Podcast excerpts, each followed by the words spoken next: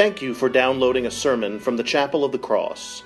The Chapel of the Cross is a welcoming, growing, and historic Episcopal church in Madison, Mississippi.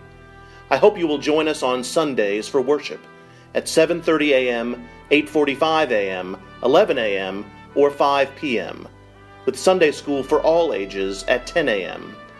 I also invite you to connect with the chapel online at chapelofthecrossms.org. Again, thank you for downloading this sermon. I pray it will enrich your walk with Christ. May God bless you, and we look forward to welcoming you and your family to the Chapel of the Cross.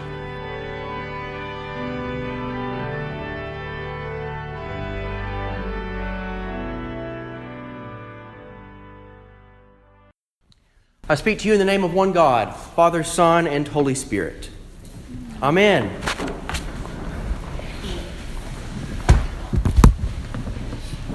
So, when I was either a sophomore or a junior in high school, in my literature class, you know, we had to memorize and recite certain passages of a story or uh, certain stanzas of a poem or certain parts of a play. And you had to do it, you had to get up in front of the class and, and, and do it, um, which was nerve wracking enough. And you had to do it for, for credit. And so, you know, one by one, you get up and you go up there and you recite what the person before you has already recited. And you do that. And so today, I have a portion, just a portion of something I had to memorize when I was in high school. And let's see if you can tell uh, what play it is from. And it reminded me of today, of our gospel lesson today, and of this holy feast day, which we celebrate the holy name of Jesus Christ. And obviously, I didn't memorize it well because I haven't written down here. Tis but thy name that is my enemy. Thou art thyself, though not a Montague. That ought to give you a clue. What's Montague?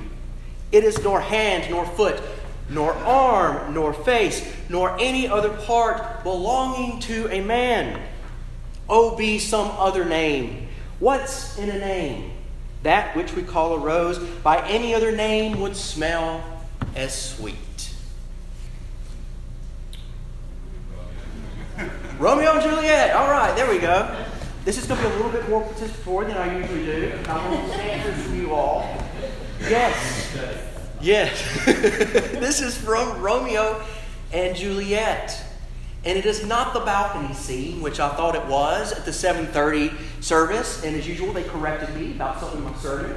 So this is not the balcony scene, but Romeo and Juliet are in dialogue. They are in dialogue about their name. What does it mean to be a Montague? What does it mean to be a Capulet? For Romeo and Juliet, it means everything. It is what keeps them from being together. It is what worries them about their future, as we can see as they are discussing it here. It is not socioeconomic differences, it's not class difference in class status. It's not even that one loves the other and the other doesn't return that love. None of those things are keeping them from being apart. It is simply their name, simply the name they were born with. So Juliet is trying to downplay that name, as we hear. She is saying a rose, even if it were called a chrysanthemum, or as someone at the 845 service said, a skunk, it would smell just as sweet. It is not rose that gives it its characteristic, it is the smell it is not the name that's important, it is the smell that gives it rose. And if you read a little bit further after this passage I read a minute ago, you will see that Juliet says, even you, Romeo, if you were called Michael or Charles or Philip or anything like that, you would still be the same person. Romeo is just a name. You would still be the same person. So names are important, even though Juliet is trying to downplay it because it is the only thing keeping them apart. So, what's in a name? That's the question that Juliet asks. What's in a name? That's the line that reminded me of this day, of this feast day, of this gospel lesson. What's in a name? Names are important. Names, your name, the person sitting next to you, the stranger at Kroger in the produce section.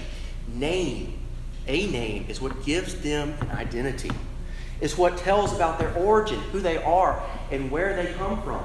Take me, for example. My name, William Hewlett Compton, the name given at birth. William, I was named after my maternal grandfather. Both of my grandfathers are named William, but my mother says I was named for her father. Both of my grandfathers were wonderful men, but my mother says I was named for her father. Hewlett comes from my maternal grandmother's maiden name. She's a Hewlett from Owensboro, Kentucky.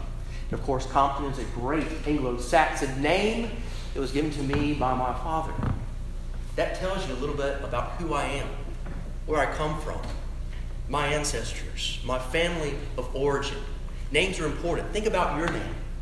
Think about your full name, how you got it, who gave it to you, what does it mean, what does it say about you. Names are important, and they are especially important on this feast day. This one verse, Luke chapter 2, verse 21, that's the verse we get the Feast of the Holy Name from. That one verse, that one verse in all the Gospels, really in all the Bible, is what, is what has borne this feast day. Because on the eighth day, they took Jesus and they had him circumcised and they named him. They gave him the name above all names, as we heard from Paul's epistle. The name that would cause every knee to bow in heaven and on earth and under the earth. So, heaven, not heaven, Jesus, that name is important to us. It is very important to us. And what it means is important to us on this day.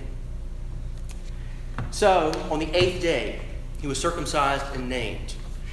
They didn't just arbitrarily make January 1st, New Year's Day, the feast day. It is eight days after Christmas, eight days after Christ was born. So, following that, we always celebrate it on January 1st. Since it falls on a Sunday, this is why we're hearing about it. Just that one verse. Just that one verse. The other thing about this passage is that Joseph and Mary were merely doing what they were supposed to be doing.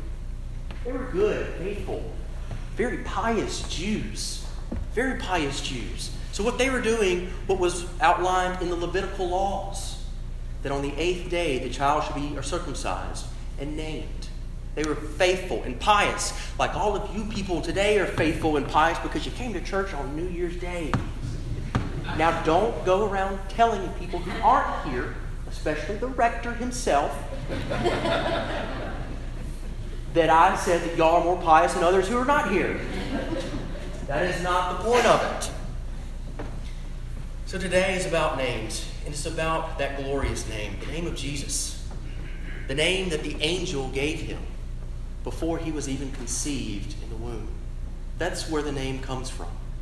The name that the angel gave before he was even conceived in the womb.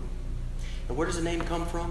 It comes from the Hebrew Joshua, or be more Hebraically correct, Yeshua, which means God saves, Yahweh saves. God did not send an angel to live among us. He sent angels as messengers to announce the coming. He did not send just any person or anything. God sent himself. God sent himself in the flesh to wear our skin, to bear our infirmities, to know what it is to be tempted, to know pain and suffering, to know death, to cry, to laugh, to be mad, to be angry. God Himself knows what it is like to be us. God sent Himself and He's given the name Jesus, which is a name above all names. So names are important, especially the name Jesus, because Jesus didn't just come to save the people in this room. Jesus came to save the whole world, that the whole world might believe in him. That stranger at Kroger, that person, that person who cuts you off, 463, that person, Jesus came to save. The person who doesn't look like you, the person who doesn't feel like you, the person who didn't vote like you did a couple months ago. Jesus came to save all of us. That is why we celebrate this day, because Jesus has been given the name that saves. Yeshua, Jesus, Yahweh saves. So names are important. Think about your name. Think about where you come from, how you were given that name. And remember that Jesus calls you by your name. To have a name, to receive a name, means to be known. It means to be known, to be recognized. That's why we ask strangers for their names. So when we see them again, we will know their name. You are known to God. You have a name, and God knows that name. Because God has formed you intricately when you were in the womb and gave you that holy name, which is your own. So in 2017, listen to God. Listen to Jesus calling you by name. Because he's calling. Listen. Amen.